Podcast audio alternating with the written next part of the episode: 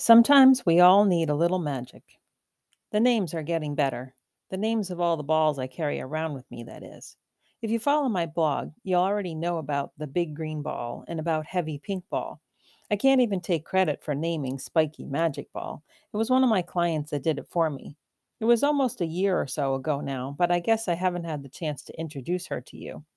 You see, she got her name because, well, you can probably see from the picture that she's spiky, even though the spikes aren't sharp. In fact, they're pretty floppy. And the magic part? Well, that comes from the fact that if you squeeze it really hard, you can see the glitter in the ball itself. Cool is the usual response when kiddos find the glitter on the ball itself. Now, you know, just like everything else I do and all the toys I use, Spiky Magic Ball has her own purpose. You see, when I'm working with kids, besides working on their primitive reflexes, we are also working on developing their sensory systems. If you want to read more about two key systems, I suggest you take a look at my post titled Changes. Today, with Spiky Ball in mind, I'm thinking about the tactile system as well as the Moro reflex. The tactile system is your sense of touch. It's about the information we receive through the receptors in our skin. Just like the other sensory systems, the tactile system has a good chance of being underdeveloped when the person's primitive reflexes are unintegrated or not finished. You can read more in the post titled It Might Be Different Than You Think if you'd like to learn about how the reflexes are tied to the sensory systems. So, if you think about Spiky Magic Ball for a second, you might be able to figure out how it could help someone to develop that tactile system, that sense of touch. Think about the texture of the rubbery, almost slippery feel of the spikes. Think about the squishiness of the ball itself, how it pushes and pulls as you put pressure on it. Now, I dare say that there are some of you reading this that wouldn't even want to touch a ball like that. Am I right? Let me tell you, I have parents of some of my clients that want to have nothing to do with such a ball. The touch of it grosses them out, or it just feels weird to them. But most kids, well, they usually love it. Okay, enough about spiky magic ball for a minute. Let's shift gears. Imagine, if you will, that everything you touch bothers you. Clothing bothers your skin. Everything you touch feels more spiky, more squishy, more rigid, more soft, more weird to you than other people.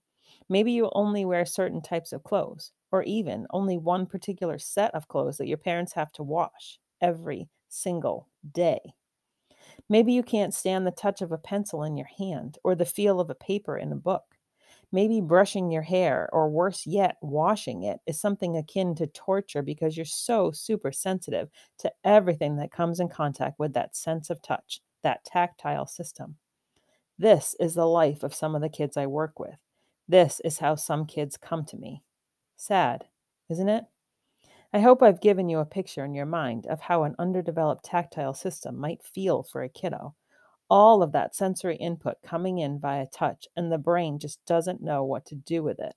And I'm not even talking about all the any of the other sensory input that they are bombarded with on a daily basis.